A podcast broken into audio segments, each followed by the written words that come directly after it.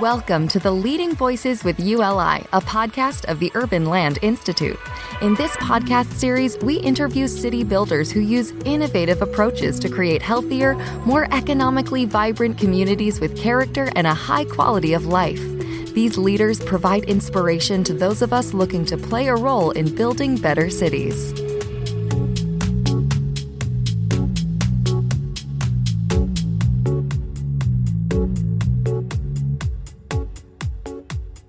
Hi, this is Matt Slepin, host of Leading Voices with ULI.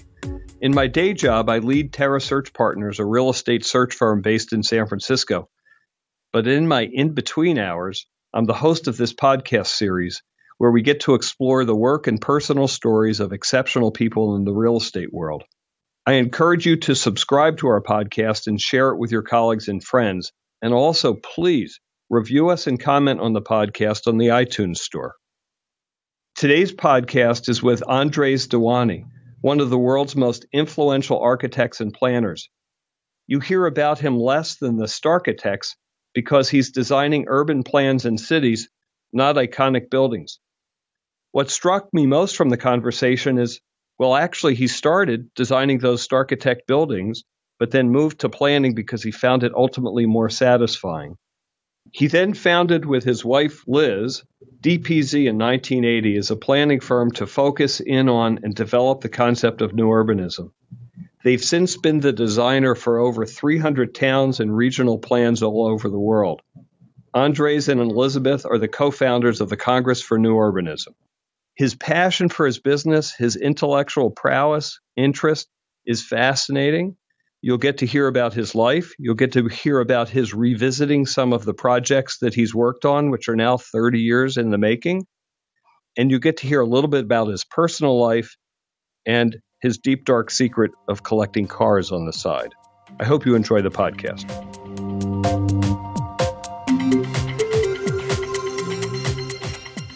We're going to talk about a lot of things today, probably not Leesburg, but let's have a sense of place in our conversation because that roots so many things here. And I'll just tell you, I am sitting in my office in San Francisco looking at the hill that is Chinatown in San Francisco. Yes. So, and, and where are you yes. at this moment? I'm in a kitchen in Coconut Grove. okay. Two coasts. So, yeah, I, perfect I've, places. Uh, you know, I, I came here uh, from my office quieter than my office, and there's the prospect of lunch.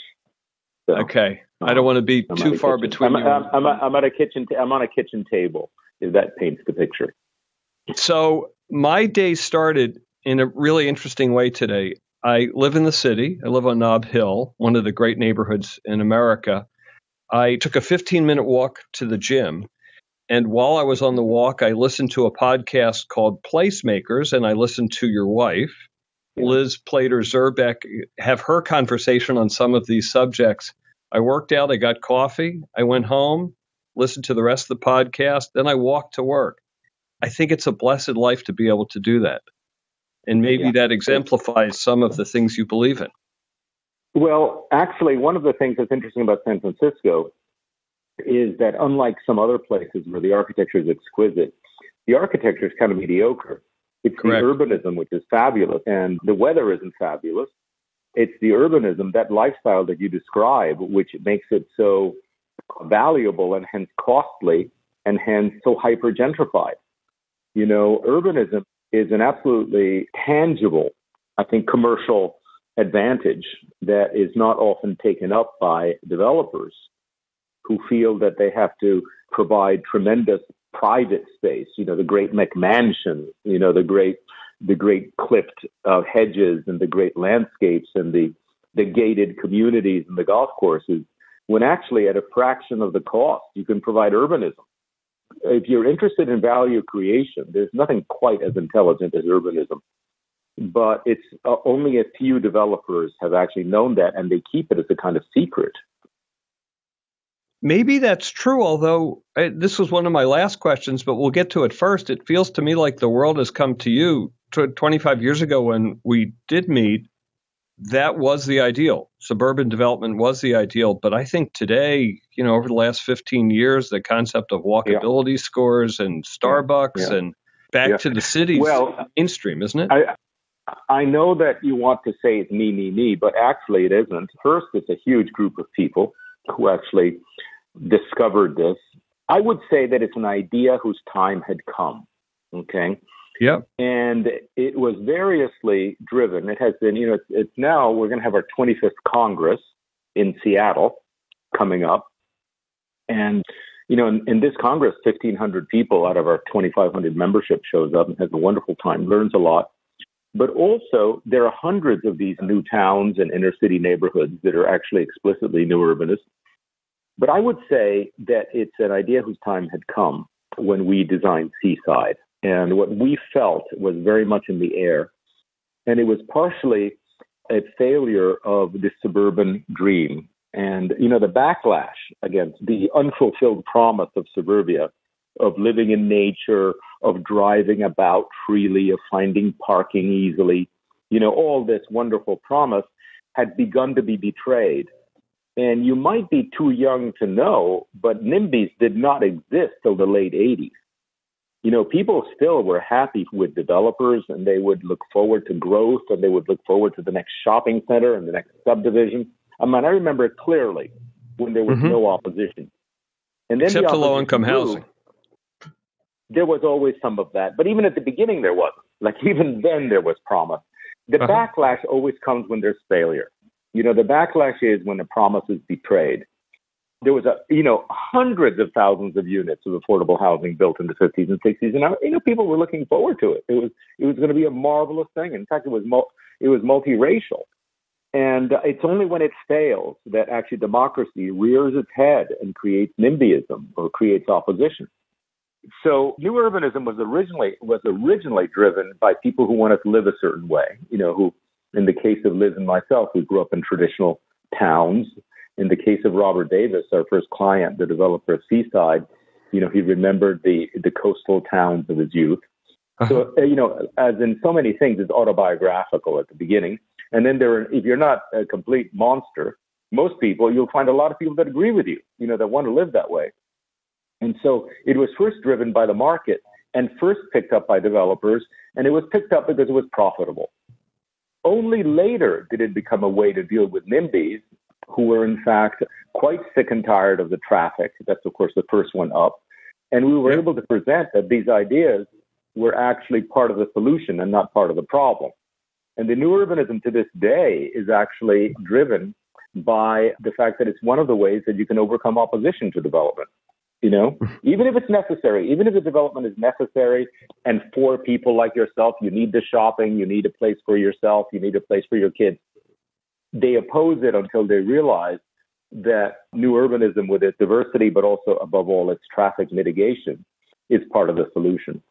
And so that drove the second generation of, of new urbanism, actually. Uh-huh. And how, I should know this, but for the new urbanism concept, how much of that deals with large plan, uh, large scale planning versus what we deal with here in San Francisco is someone wants to put a building up and the NIMBYs don't want the building to go up versus caring about a huge no, development. No, that, that, that's, uh, th- that's at the level of the project. And the Right. new urbanism, of course, we do projects as professionals, but we do not have a, a great deal that's new to contribute at the level of the single building. Okay. There's some very good designers like Dan Solomon, for example, designers of single buildings, who's the founder of the Congress of the New Urbanism. But it's at the larger scale that I think we can add value. And actually, the insight that the new urbanists had was actually best applied in cities less fortunate than San Francisco, cities that are not doing well, or until recently Right. were not doing well. You know, the Clevelands, the Buffaloes, you know, so many of the cities in the South, the Mobiles, you know, the Mhm. Lafayette, Louisiana, and so forth. And actually, our insight was that cities were not competing with each other as they were in the 19th century, say in which Chicago was competing with St. Louis or, you know, Buffalo with Cleveland. Cities were competing with their own suburbs. So once you get, you know, at the level of the planner, we don't really have the chance to get people to move to a city. You know, that's at a higher level of policy. But let's say from the point of view of the developer of the planner, once you get, once you decide to move to say Mobile or say Buffalo, Mhm. you are the inner city is competing with its own suburbs.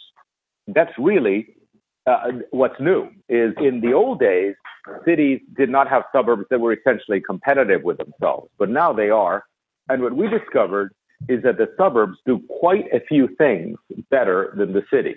And once you equalize that, once you equalize, let's say ease of permitting, let us say ease of parking, let us say perceived security, once you equalize it, there's a huge market segment that wants to live in the city.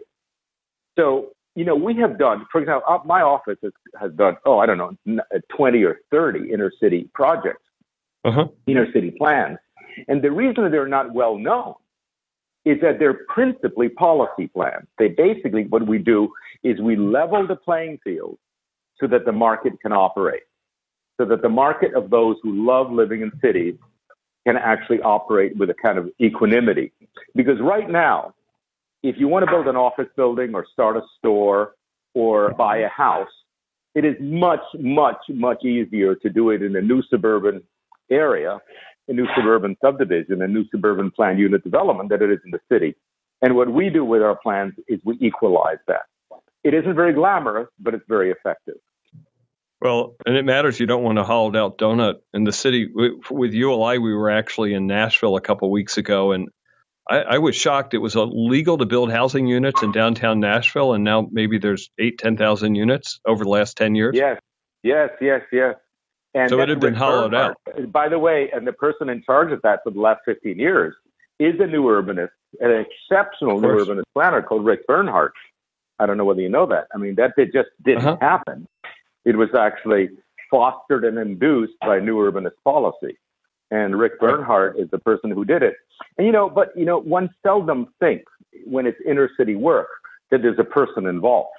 You know that there's a leader it's very clear in the greenfield work, which is what we're known for, but it's not the only thing we do. It's just that it's so damn glamorous and visible when you build right. a new town. While the inner city work is, it's also very glamorous, but it's not very visible. So I would like to just have a call out to Rick Bernhardt and his team for what they did in Nashville go for it. It's totally true because we go to different cities again with Urban Land Institute or with other events, and you visit the city, and we actually get to hear a lot of the urban planners, and I think it's their capability of pulling together both the politics and the vision that makes these mm-hmm. things happen in a big yeah. way. Yeah, and by the way, they understand cities, which actually the prior generation of planners, equally talented, equally well intentioned, and often very much better funded you know, right. the planners of the 60s, unfortunately, they didn't understand urbanism.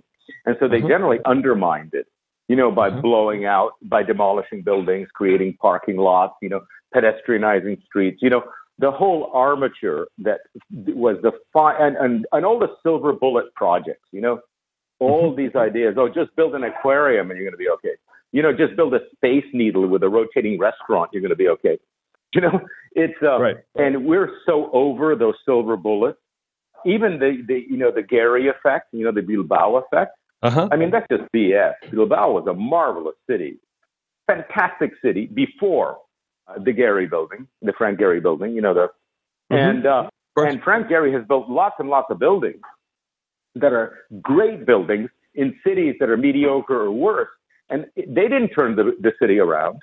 You know, the essence is that Bilbao was a great city that had done a lot of work on itself deindustrializing the river, cleaning it up, and creating a, a subway, and generally making itself a wonderful city to live in.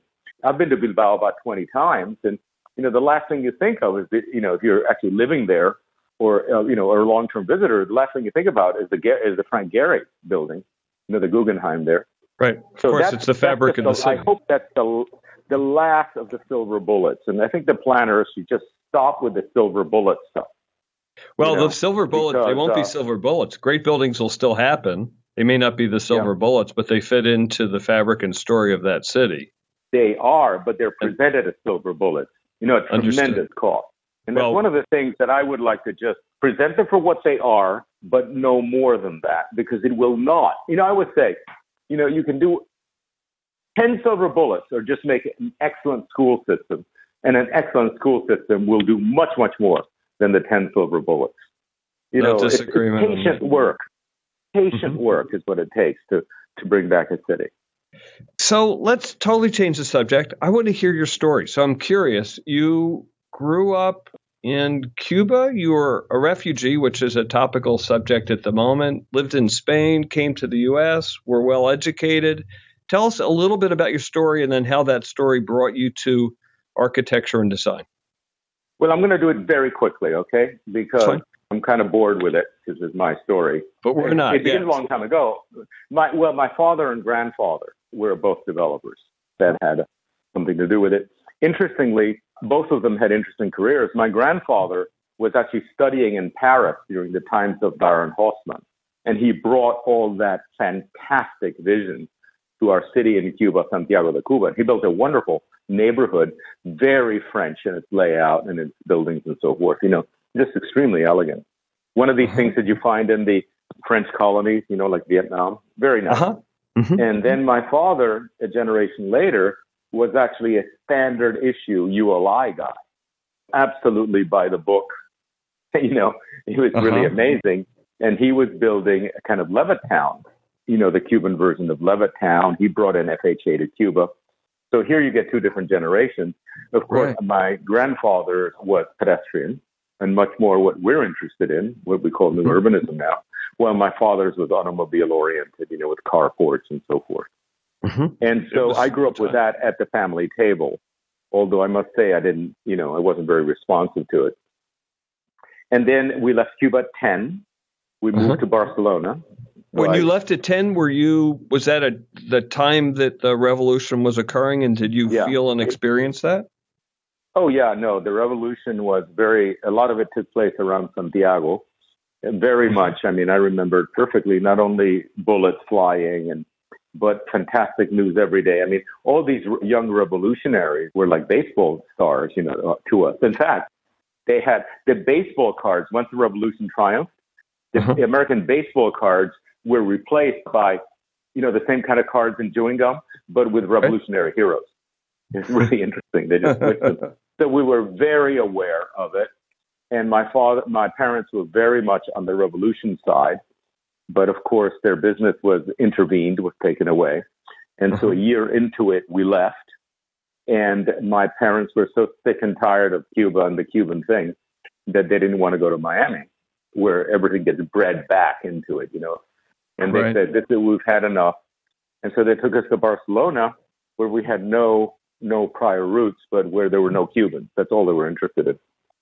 Now they settled there, I mean, I lived in Barcelona from, you know, that very early age, say uh-huh. 11 to 24, but I was studied in the States. That's the only thing that, you know, yes, I lived there, but I studied in the United States. So I wasn't really Spanish. What, what would happen is that I would really, really get into Barcelona and the coastal towns like Sitges. And just open urbanism. We had the run of the city. You know, even at 10 or 11, with the little traffic there was in Barcelona in 1963, right. uh-huh. we could go anywhere in the city all night. It was so safe. And so that, you know, that gets in your blood. And then when we finished uh, graduate school, Liz and I came to Miami and we said, you know, something's missing here. And we felt a kind of lack and we eventually identified it as urbanism. You know, there was right. no place to go out and walk, to do things. But you must imagine how that was not the kind of thing that comes up first. You say, I'm just bored, you know, I'm bored mm-hmm. or I don't like this city. Uh, and of course, we had a great deal of luck and we had the ability to build a place. Uh-huh. Almost immediately, we started building a place that would compensate for the lack. Uh-huh. So that was all just great coincidences, one after the other. A couple of questions. Uh, one one comment. I I lived in Japan in junior year of college, and and I went to coffee shops. In the United States, the only place you could go to a public room and hang for a while would be a hotel lobby or a bar, and bars weren't right, very yeah. nice. But then they yeah. there they had coffee shops, and yeah. this was pre Starbucks, and I should have imported the idea. I, it, I didn't. Well, you, know, you could have gone to any city anywhere in the world in any culture, you would have found something like that. It was only here that we didn't. You Not know, in the United States. yes, right? you, you definitely should have brought something back like that. Yeah, Starbucks is a phenomenon. I think the coffee is ridiculously bad. but it's that third place. You know, the place it's the third place that you hang out. Yeah, the third place. Yeah, I think the rise of the third place and the rise of new urbanism may coincide in some ways. Many things coincided. Many. it was uh, there were so many convergences. You know, I interview people for a living for jobs, right? For real estate jobs, and you'd be surprised how many people's growing up kitchen was around a table that had something to do with real estate. It's just, uh-huh. and you uh-huh. described it oh, in your really? blood from your grant. Absolutely. Yeah. It could be yeah. 30, yeah. 40% of the people I talk to. It gets in their blood, it gets in their bones. It's what they then think about, and it sneaks up on them as to what their well, role's going to be. Fantastically interesting, isn't it? Making comprehensive places for people. I mean, everything else. You know, I've got lawyers and architects and doctors in my family, and they're just they, they're boring compared to any urbanist. You know, the urbanists have so much to talk about, so many issues Absolutely that are actually true. crucially important. So it's, yes. it's the most interesting thing. And I think our developers are actually fantastic. Not only are they generalists, which always uh-huh. makes you more intelligent, I think, but they're actually risk takers. You know, people who actually sign on the dotted line with their with their entire life savings, those are interesting people. You know, absolutely true. Because, you know, for example, I'm a generalist, but I'm chicken for time. You know, for, for that loan, and to find people that know all all sorts of things, and in many ways don't even have to work, because many of them mm-hmm. have already made it, but they're addicted. They're addicted to making community. You know, at least our clients they just they're addicted. They it. It's absolutely true. Although let's talk about that for a minute. We're we're going off all in different directions here, but talk about risk taking because you first of all you started an architecture firm that became quite well known, and then you left that and started your own firm to do planning. And then every day in planning, you're making big bets, taking big positions it's not someone else's money maybe but you're the one on and your your firm it's on your back that a direction is being taken. Yeah.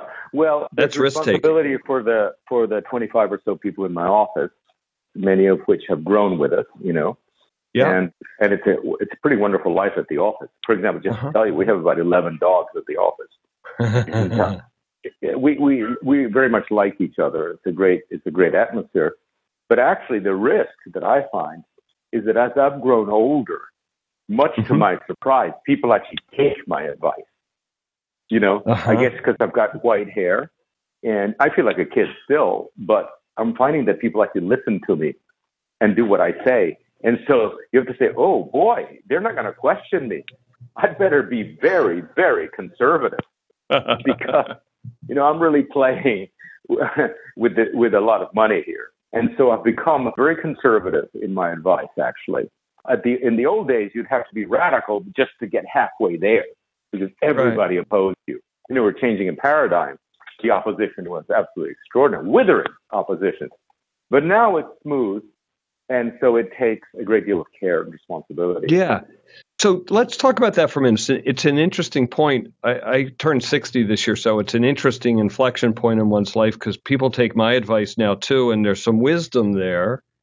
But you do charrettes, and I'm going to guess that your world's probably like my world, which is the advice comes after listening and putting things together really well. I don't know if that's true, but. Yeah. Well, you have to prod to make sure that people feel free enough to tell you what they really think. Yeah. And so, you know, one of the ways to do that is when there's a difficult position. You know, people in public are, you know, this political correctness happens in public meetings also. And people strongly about something, but even if it's slightly politically incorrect, they won't mm-hmm. say it. Mm-hmm. And so, one of the things I is when I feel something coming up, I actually take a, a more radical position, a more a more politically incorrect position mm-hmm. in public in order to make the space for people to have an honest discussion. Because what I don't like is when people come to me about me, uh, after the meetings, the public meetings, and say, "Now let me tell you what's really in my mind." Because what that does is it puts you in between the large public and that person. You know, you're the dramatist that has to somehow tell them. I prefer that they have an honest discussion. And our charrettes have a reputation for being pretty hairy. You know, whoa, that's scary. What happened there? And it has mm-hmm. to do with bringing out the complex truth you know, which is really what America is about. I mean, we didn't need to have a presidential election to realize that there was a lot of stuff going on in this country that really was going to come out. And yep. if it didn't come out and you did this and you didn't incorporate into your plan, your plan would die. There would be a slow poison and you would never know why it didn't happen. Mm-hmm. And so I like to bring that up close and uh, mitigate it if possible. And yeah, I, I love the public process. It's just amazing, but it's not about, you understand, it's not a political campaign about convincing people. And, you know, what I want to know is find where the poison is. It's almost the opposite. So somebody says, I'm really against you because the traffic is horrible.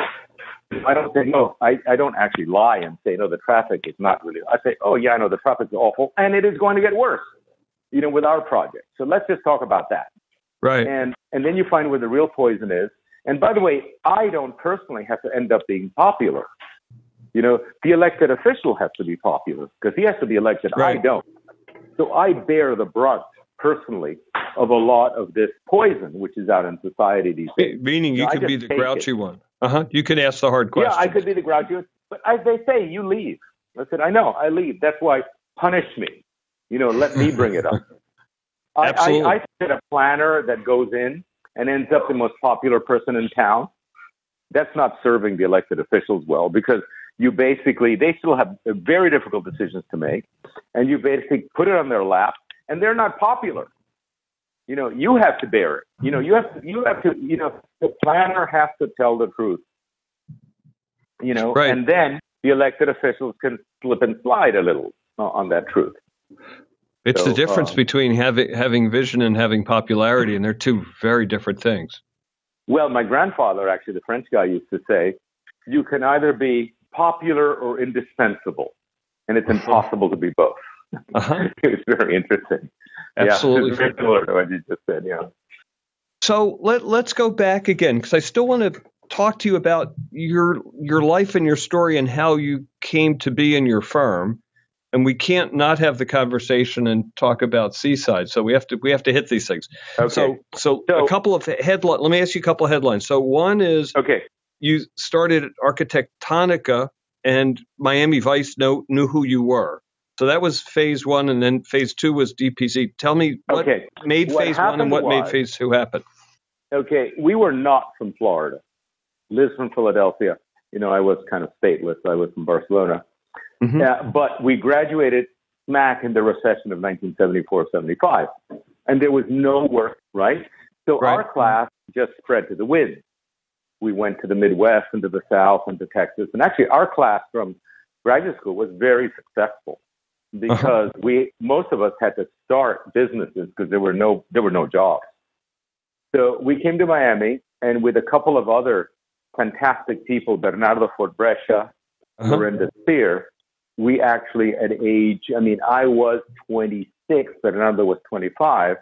We actually realized that if we read the codes and designed the buildings, we could actually go to the developers with the buildings done, and the developers could respond you know, we'd go to the realtor and say, right. what are the available sites? And then we'd look, read the code and say, okay, so you can build X number of apartments. And then we go to the builder and say it could be built for so much. And then we'd find out how much. So we'd put little business plans together, which got our foot in the door. And mm-hmm. most developers actually buy land without really knowing what the code says. And by the way, FAR is not what you can build, as you know. Right. Uh, floor area ratio is not what you can build. What you can build is what you can park and there are very, uh-huh. uh, various other determinants. So the developers had this sure-footedness when they bought the land. And so that got us in very early in our middle 20s to build some of the tallest buildings. In fact, we, we had built this, Bernardo was 27, I was 28, I was 29, and we had built the tallest building south of Atlanta called the Palace, you know, which uh-huh. was uh, 40 stories. And we were not even in our 30s but there was something about these high rises which was profoundly unsatisfactory, which is they were just about photogenic. Right. You know, the program was elemental. It was just, okay, here are apartments. And boy, it looks good. And you're famous for a couple of years. You yep. get photographed and you're famous. It's certainly profitable to do. But it wasn't that interesting. You weren't changing anything. It was, and, and also we began to understand almost immediately that they went out of style. That whatever was cool one year was not that cool two years and was positively out of it five years later. So we said, wow, that's a dead end. But by this time, Leon Krier, the great European, the great theoretician of urbanism, had come to uh-huh. lecture in Miami, and he literally converted us. He gave wow. some lectures that were beyond brilliant, and we said, urbanism is it. That's what we're sympathetic with. And we quit the firm and started our own. And again, the timing was perfect. We had a first project, which was pretty large, called Charleston Place. It was a success. Seaside was the second, and that was a success. And, you know, in those days, that kind of thing was unbelievably radical. So you switched from architecture to planning. I think that may be a critical change. And then you did a couple of these projects. And then when did the Congress of New Urbanism come? Because then you, you had expanded your vision to yeah. be a leader in a movement. So talk about the, the okay, so let's talk about the, the difference between the, the difference between urban planning and architecture. Yeah. we you know, I'm still a licensed architect. I still can practice. The difference is that, you know, while architecture can yield very large buildings and very complex projects, architecture yeah. can't do that. It's time constrained. Like you have to deliver within three to five years. Yeah. What's interesting about urbanism is that the time frame is 20 and 30 years. Yes. For example, Seaside has not even finished yet. It's 35 years old. And we're building the last buildings of Rosemary Beach. Kentlands has its, you know, Kentlands and Lakelands is 7,000 yeah, sure buildings. Uh-huh. Uh-huh. But it's also actually being redeveloped now. I don't know whether you know, but the entire town center is being knocked down and redeveloped very densely. So what happens is urbanism actually allows you to think past the present. It allows you mm-hmm. to have a vision. Mm-hmm. And I find the present often very constraining. You know, when you look at a site, it is the only thing that's possible is a bunch of view lots, or if you look at another site and the only thing that's possible is a shopping center, you get, you know, as an urbanist, you get to think past it. Right. And so you you may design the shopping center, which is currently viable, but you design it in such a way that 30 years later it becomes a town center that it can mm-hmm. mold. Mm-hmm. You know, and that kind of vision often brings the town center early. People don't even wait to mold. So what we found is that is by thinking 35 years out, which by the way is, is an acquired discipline, you have to learn to do it. By thinking 35 years out, you can actually have visions, a vision that you're allowed to have a vision that when you present, it's so compelling that actually people bypass the present and go ahead and build a future. The problem is when you're not even allowed to actually have a, a vision because right. you're so present oriented. And so I find that the discipline of urbanism is certainly not just size and complexity, it's actually the time frame that's fascinating. So Seaside came very early. I mean, we wasted no time. And it was so successful almost beyond the instinct. It wasn't even like Robert Davis didn't even have to say, look, I'm making money here. People mm-hmm. just said, oh my God, I want to do this. And so he started teaching. He started giving tours of Seaside right. to potential developers walking around. And then he said, well, enough of this. And he institutionalized it in a series of courses and lectures that's called the Seaside Institute. You know, so we actually brought in not only what we had learned, but we brought in what the engineers had learned, we brought in what right. the marketing people had learned, and we created the Seaside Institute so that Robert could handle 20, 30 potential developers at a time. by the way, this is still alive, the Institute. Right. And then that became larger. And we got together with people that were doing similar things in California, you know, uh-huh. other places, Pittsburgh. And that's when the, the Congress was launched. Because we always had the chance to lecture. I mean, all of us were paid to lecture. We didn't have to, we didn't need a forum. What we needed to do was have an elite group that would we could learn from each other. That's what we and So that helps you make some things work, but also I'm going to bet that one of the successful components of both relationship and your business partnership is that you do together bring a point of view expertise you help you move each other in different directions that do help your thinking. We do. We have definitely different personalities, which actually clients prefer one or the other pretty clearly. You know, so uh, it's nice having that spread, like the typical, you know, black clad architects, you know, who you know are virtually identical uh, monosex, right. you know, that that look in New York. Not at all. We have different personalities, uh-huh. So that helps. That, that gives you more, gives us more breadth. But we also have a mission. Uh-huh. You know, like this is not this is an mission's the same. It's not just a mission; it's a mission. It's a shared mission. We now have five partners, much younger than we are, uh-huh. and I don't have to supervise them at all because we know what the mission is. And the mission uh-huh. isn't just keeping the office open financially.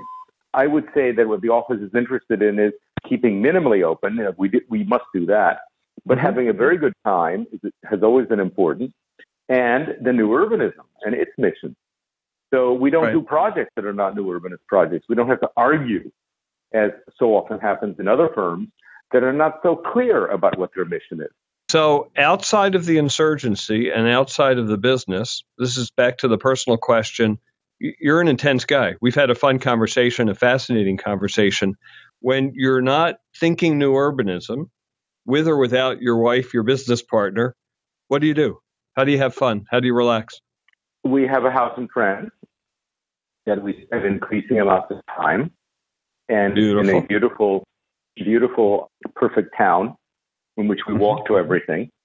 And uh-huh. so what we do is we compress our time at work to be there. Liz is able to manage maybe three months of the year. I can manage almost five months. So that's what we do. And we think very much of that. We just live that life. And mm-hmm. much to our almost surprise, we found there was a place that actually, you know, the ideal city that we've always been projected, that we thought was un- unattainable ideal, actually we found in southern France. And so that is relatively new. And we have a beautiful house.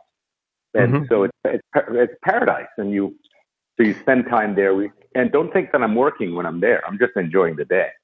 Uh-huh. And you're, you're not driving to, to coffee. I assume it's nearby. Oh, no, not at all. Although I am a car collector. Come on. expected. No, I am. and by the way, you know, you know that Peter Calthorpe, uh huh. Of course. Steph Polyzoides and Dan Solomon are total car freaks. Just so you know, we're not against cars. We're against cars as prosthetic devices. You know, as just simple tools. We love them. We love them for the pleasure they provide. And that I should see. be clear. It's, it's misunderstood when people say, "Oh, you hate cars." Not at all. We hate to have to commute in cars, you know, and parking hideous parking lots we want the cars just like you see them in the television ads. You know, they're either in the landscape or in beautiful European squares. That's what we do with cars. That's where they belong and how they belong. I'm a bike collector. I'd rather have a couple of bicycles and I do have a oh, car, oh, yeah. of course, but oh, that's more so fun. beautiful. But biggest lesson learned, biggest eh, regret's not the right word, but if you could do, you know, if you had one or two do overs like at Seaside, what now that you've had 30 years to look back? Oh, every time I've said no to something, I've regretted it. I think that actually, yes, you know, even when it comes in, Seaside, of course, was the most unlikely thing conceivable. And we had to say yes many times as it went through a lot of flaky times. You know, it was certainly was not a professional endeavor to uh-huh. work out how to do that. But I would say that in general, I'm very, very happy with saying yes to things. It's always astonishing how well things have worked out. And those very few times where I've said no, uh, well, I've actually regretted it. I said, oh, wow, that was an incredible opportunity. I was talking about major opportunity right. that went somewhere else. So I think the lesson learned is that you, you say yes. And so that's a method that I use continually. Always very early have a proposition and be ready to change your mind. And then the dialogue is, is, is truly, truly creative. You're defining leadership because otherwise you go into a room and you're just listening, but you're not listening to a goal that is understood. No. And you're not leading. No, all you're doing, you're kind, or you're really not listening because you're trying to figure out what the defense is to what is being said.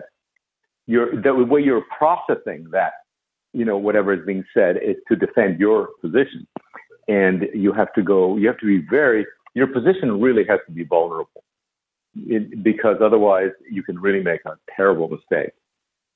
And in your business, but the, terrible mistake could last a long time. Yes, it does. But also, it's uh, unlike architecture, where a terrible mistake can really hurt you. Urbanism is much more resilient. Mm-hmm. Uh, it can tolerate lots of mistakes. In fact, it thrives sometimes on mistakes. I mean, San Francisco is full of mistakes and almost all of them add character. You got it. And that's different from architecture. And one of the things we try to do is involve as many people as possible sequentially yes. in urbanism to add that character. There's nothing more interesting than actually involving people that wouldn't do what you would have done. We hope you enjoyed this installment of the Leading Voices with ULI podcast, hosted by the Urban Land Institute. To learn more about ULI's leadership network or to join ULI as a member, please visit uli.org.